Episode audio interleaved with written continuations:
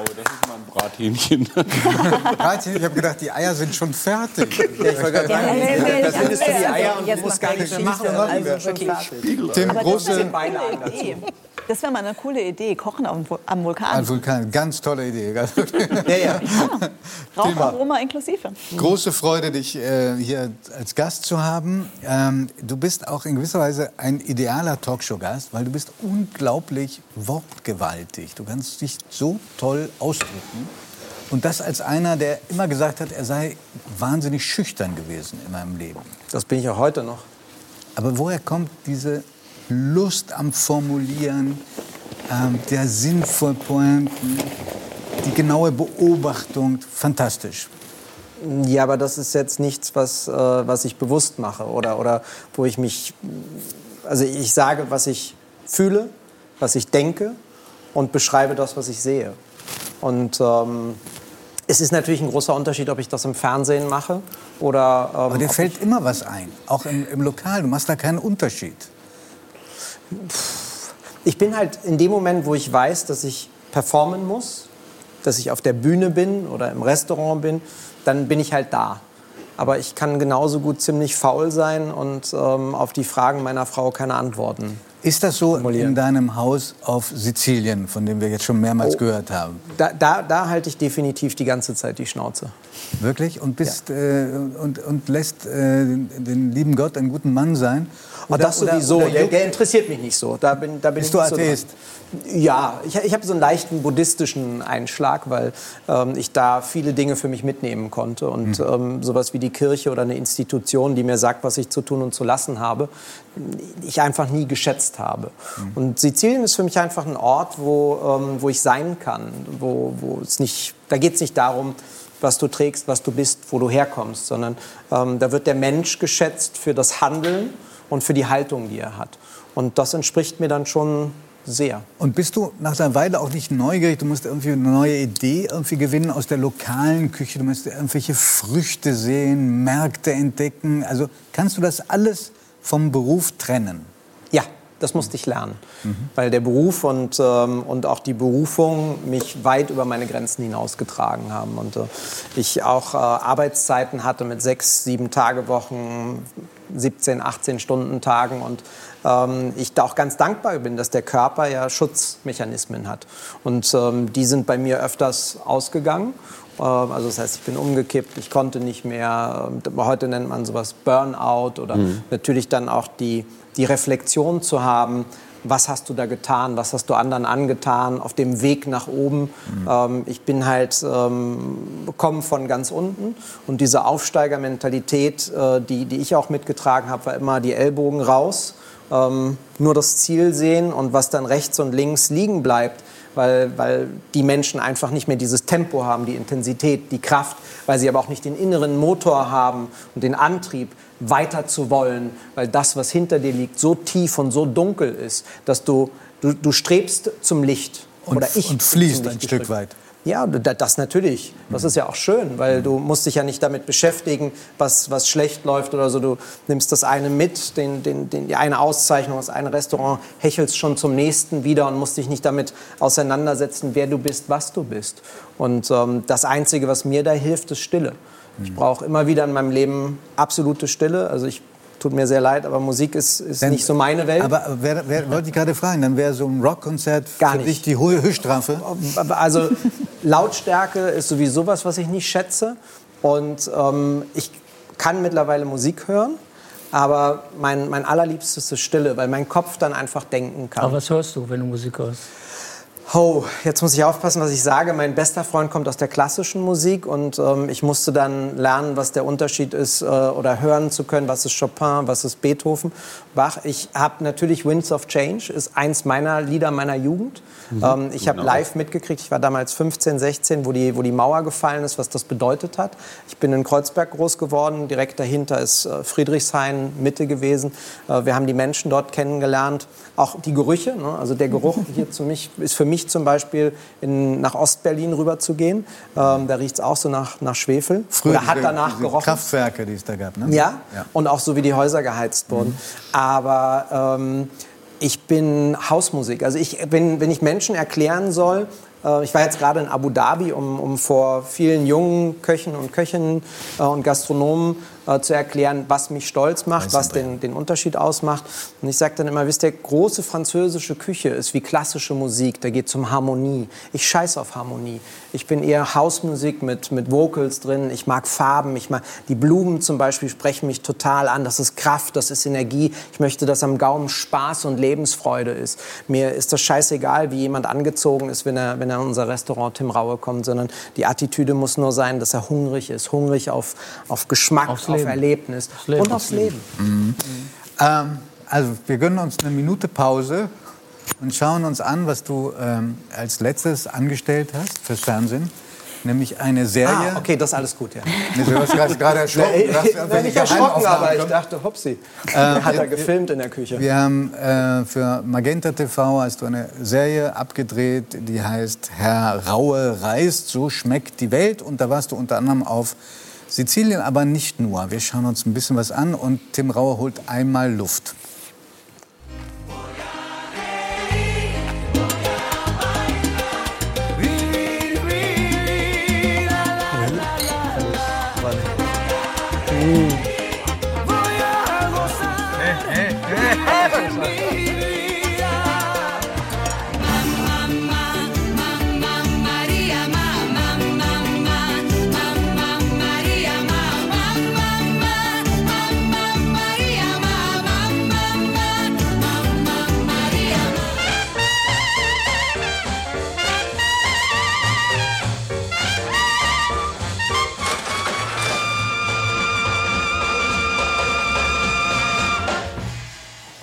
Was für eine Freude und was für ein Privileg, an solchen Orten drehen zu können. Wahnsinn. Cool. Äh, weiß ich, ich, als ich das gesehen habe, hab ich, gedacht, ich muss dich unbedingt fragen. Da waren ja auch Aufnahmen von diesem wahrscheinlich weltberühmten Markt in Palermo.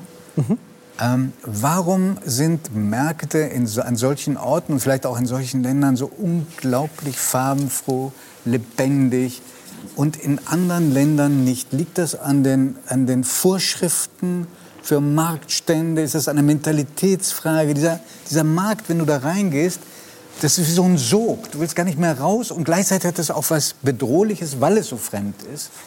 Es gibt wenig Orte, die mich so gepackt haben wie dieser Markt, von dem wir gerade ein paar Ausnahmen, Aufnahmen gesehen haben. Also der Markt an sich hat ja was unglaublich Kommunikatives. Es ist ein sozialer Ort, wo Menschen aller Schichten zusammenkommen. Und die Menschen auf einem Markt, also die, die verkaufen, sind extrem ehrlich, extrem geradeaus. Die schreien auch laut. Ja, na, damit wollen sie auf sich aufmerksam machen. Das äh, machen andere dann mit Musik oder ähm, die, die, die Kunst, die sie nutzen. Aber dort geht es darum, dass du wirklich deinen dein Grundbedarf deckst. Das heißt, der, der auf dem Markt arbeitet, auf den Fischmärkten, fangen die teilweise um, um zwei oder drei Uhr morgens an. Und dann kommst du und ähm, hast ja auch einen Kontakt zu denen. Und ich spreche jetzt nicht alle Sprachen der Länder, in denen ich ähm, für, für Herr Raue reist war. Ähm, aber du kriegst sofort ein Gefühl, ob das passt oder nicht. Und auch vor allen Dingen der, der dir was verkauft. Oder in dem Fall ja noch viel schlimmer. Du hast ein Fernsehteam mit dabei und kaufst noch nicht mal was, sondern du schnupperst nur an seinen Tomaten. Und da kann ja einer um die Ecke kommen, der sagt, hier verpiss dich. Ähm, oder ist jemand, der dich lädt dich ein, schenkt dir sofort eine Schale Tomaten und du beißt rein. Und das ist die süßeste, hinreißendste, ähm, wirklich voller Säure und, und balancierender Nussigkeit. Eine Tomate, die dich so mitnimmt, dass du denkst, du möchtest nur schnell die Schale runter machen, ein paar Tropfen Olivenöl drauf, ein bisschen frischen Basilikum, Salz und ein Hauch von Pfeffer und auf geht's. Ähm, und du bist sofort da. Ähm, und wenn du denen was vorspielst, dann lassen die dich, die Marktmenschen, einfach komplett Was heißt. Vorspielen? Was, was meinst du mit Vorspielen? Ja, wenn du so tust wie so, ach, du hast aber schöne Blumen hier. Ja, wollen wir den Zuschauern mal die schönen Blumen zeigen? Dann denken die schon so, hau ab. Wenn du aber ehrlich hingehst und, und interessiert bist und fragst, was ist der Unterschied zwischen den 15 Tomatensorten, die du hier anbietest, Okay. und sie das erzählen können, ähm, dann, dann ist das großartig. Und ich fand einfach, ähm, dass, also mein Traum war, wo man mich gefragt hat, was willst du im Fernsehen machen, was wir für dich produzieren können. Ich gesagt, ich möchte reisen, ich möchte fressen und saufen, das mache ich sowieso gerne. Und ich möchte aber den Menschen davon erzählen, weil der Deutsche an sich ja gerne reist.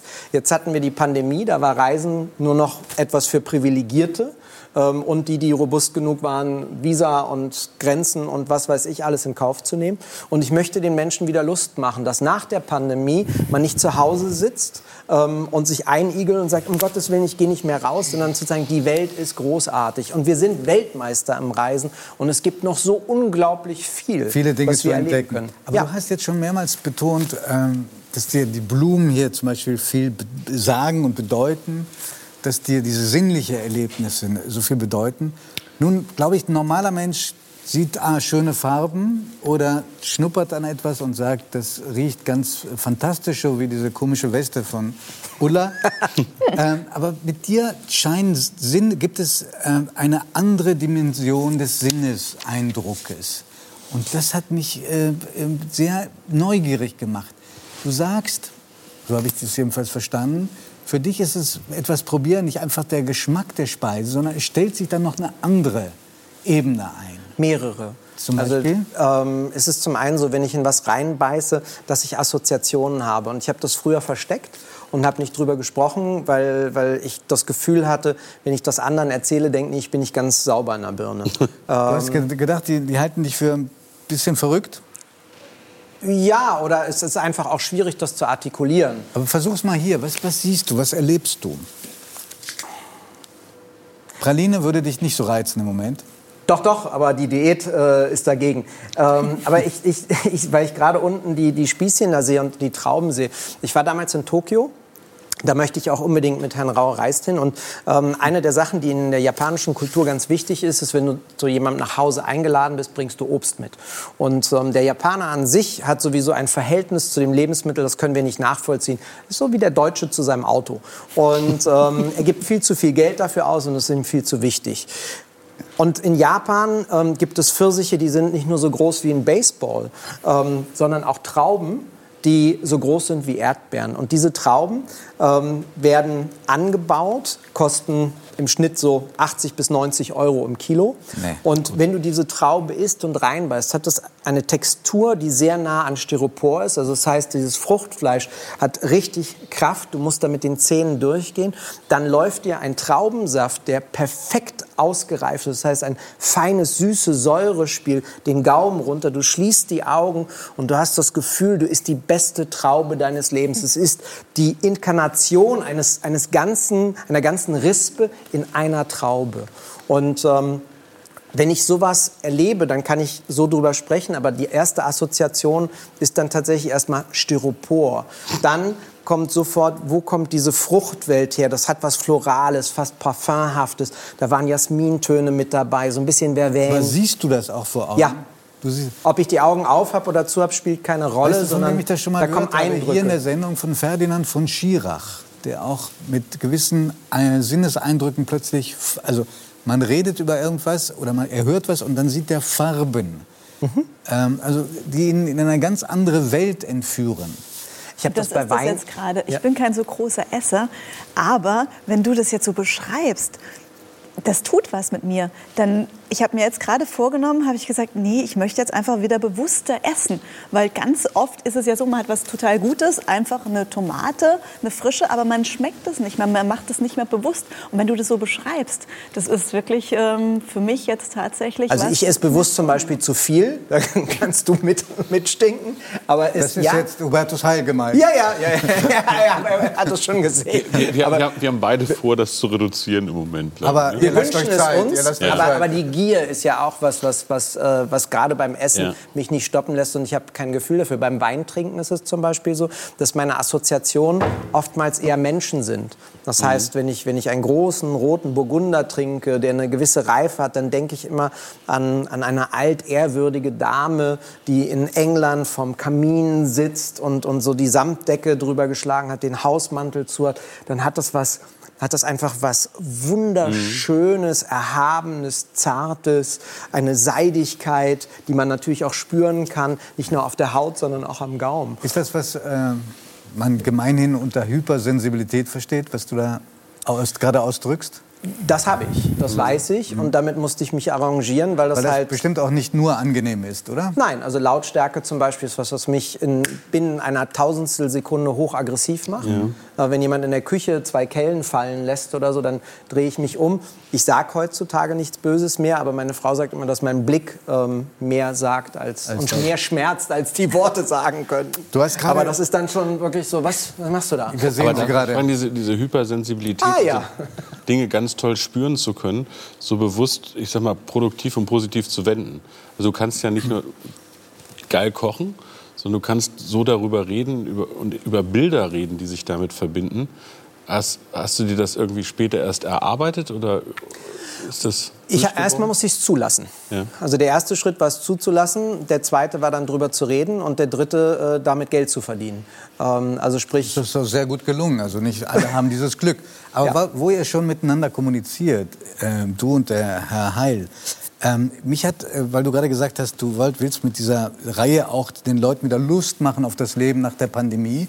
Während der Pandemie, da hat ähm, Tim Raue den Kollegen vom Spiegel ein, ein bemerkenswertes Interview gegeben. Da hast du gesagt, eine deiner Grunderfahrungen, die dich auch sehr berührt, ist, der Staat hat sein Gewaltmonopol aufgegeben. Mhm. Magst du das im Angesicht von Herrn Heil einmal ausdrücken oder ja, erklären? Äh, wobei Herr Heil ja eher für, für die Arbeit und das Soziale zuständig ist. Aber ich bin in Kreuzberg damals mit viel Gewalt aufgewachsen. Auch der Gewalt, die ich vor allen Dingen als Täter dann äh, ausgeübt habe.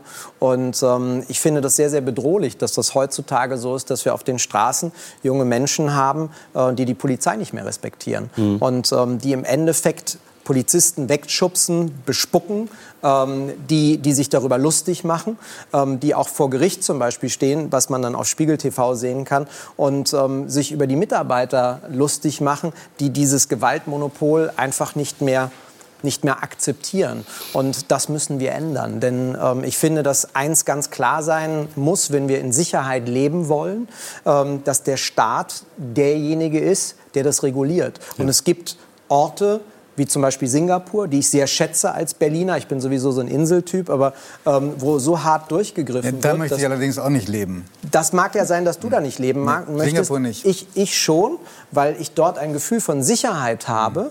Ähm, was klar ist, es ist nicht die Form der Demokratie, die wir Westeuropäer uns vorstellen. Aber wir müssen uns auch manchmal als Deutsche klar machen, dass wir nicht der ganzen Welt aufdoktrinieren können, wie wir kulturell gestrickt sind. Weißt du, ich komme gerade aus Abu Dhabi und da machen sich viele immer lustig und sagen, oh, da gibt es Steak mit Gold und Dubai auch.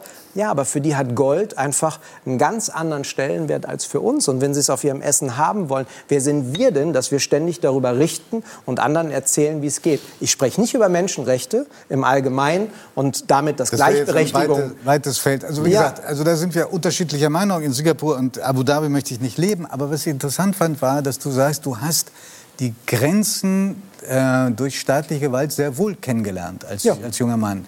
In welcher Form? Das war auch gar nicht so schlecht. Ähm, die, äh, das kam dann irgendwann ein Trupp von der, von der bayerischen Polizei und die Jungs haben gar keine Schilde dabei gehabt, ähm, um am 1. Mai Steine als abzuwehren. Jung, als du jung warst? Ja, ja, als ich jung war. Ja, ja, später nicht mehr. Ich habe aufgehört, kriminell zu sein mit 17 glücklicherweise. Mhm. Äh, und die haben einfach Tonfass dabei gehabt.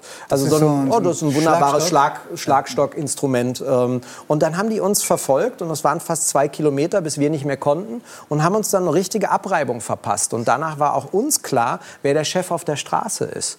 Und das bedeutete... Was hattet ihr denn gemacht? Wart ihr unschuldig oder hattet ihr was gemacht? Also ich war alles aber nie unschuldig in meinem Leben. Sondern? Äh, wir haben die vorher mit Steinen beworfen und haben uns mit denen geprügelt. Und das stand uns einfach auch nicht zu. Und es musste erst jemand kommen, der uns zeigt, wo die Grenzen sind. Mhm. Und im Moment finde ich, dass, dass wir da sehr, sehr lasch mit umgehen und ähm, dass wir dort Menschen eine Möglichkeit geben, weit über die Grenze hinauszugehen. Und ich fühle mich zum Beispiel mhm. auch in Deutschland weniger sicher als an vielen Orten ähm, auf der ganzen Welt. Mhm.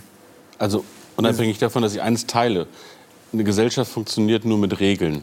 Ja. Und das Gewaltmonopol liegt aus guten Gründen beim Staat, damit wir eben friedlich miteinander umgehen. Ich glaube trotzdem, erstens, bei allen Problemen und Rissen, die wir haben, im internationalen Vergleich sind wir schon noch eines der sichersten Länder der Erde. Und das ohne Arroganz. Die Frage ist, wie man sozusagen Freiheit und auch friedliche Konfliktlösung hinbekommt und gleichzeitig dafür sorgt, dass staatliche Autorität nicht vor die Hunde geht, weil diejenigen, wie sie oder wie du richtig beschrieben hast, die ganz vorne sind, beleidigt gespuckt oder betreten. Ich glaube, das ich habe das nehmen mit wir- Feuerwehrleuten äh, erlebt und anderen mit Polizisten im Vollzug. Das darf nicht sein. Das darf nicht sein. Und es darf auch nicht sein, dass Leute verächtlich über diesen Staat, diese Demokratie reden oder gar in Zweifel stellen, ob die Regeln für sie gelten. Das gilt für Reichsbürger, für, für Neonazis, für Islamisten, für wen auch immer, für Kriminelle. Und da bin ich da schon der Meinung, Recht und Ordnung ist kein, ich sag mal, rechtes Thema, sondern Recht und Ordnung ist eine Grundlage für ein ziviles Zusammenleben. Das verstehe ich, auch wenn ich, was Singapur betrifft, eher seiner Meinung bin. Gut, aber ich Damit glaube, kann was, ich die, was die meisten Zuschauerinnen und Zuschauer jetzt mitnehmen, ist der Appell den Menschen, die äh, von Berufswegen das Gewaltmonopol ausüben in Deutschland, mehr Respekt Ja. entgegenbringen. Absolut. Vielen Dank. Vielen Dank für dieses Gespräch, Tim.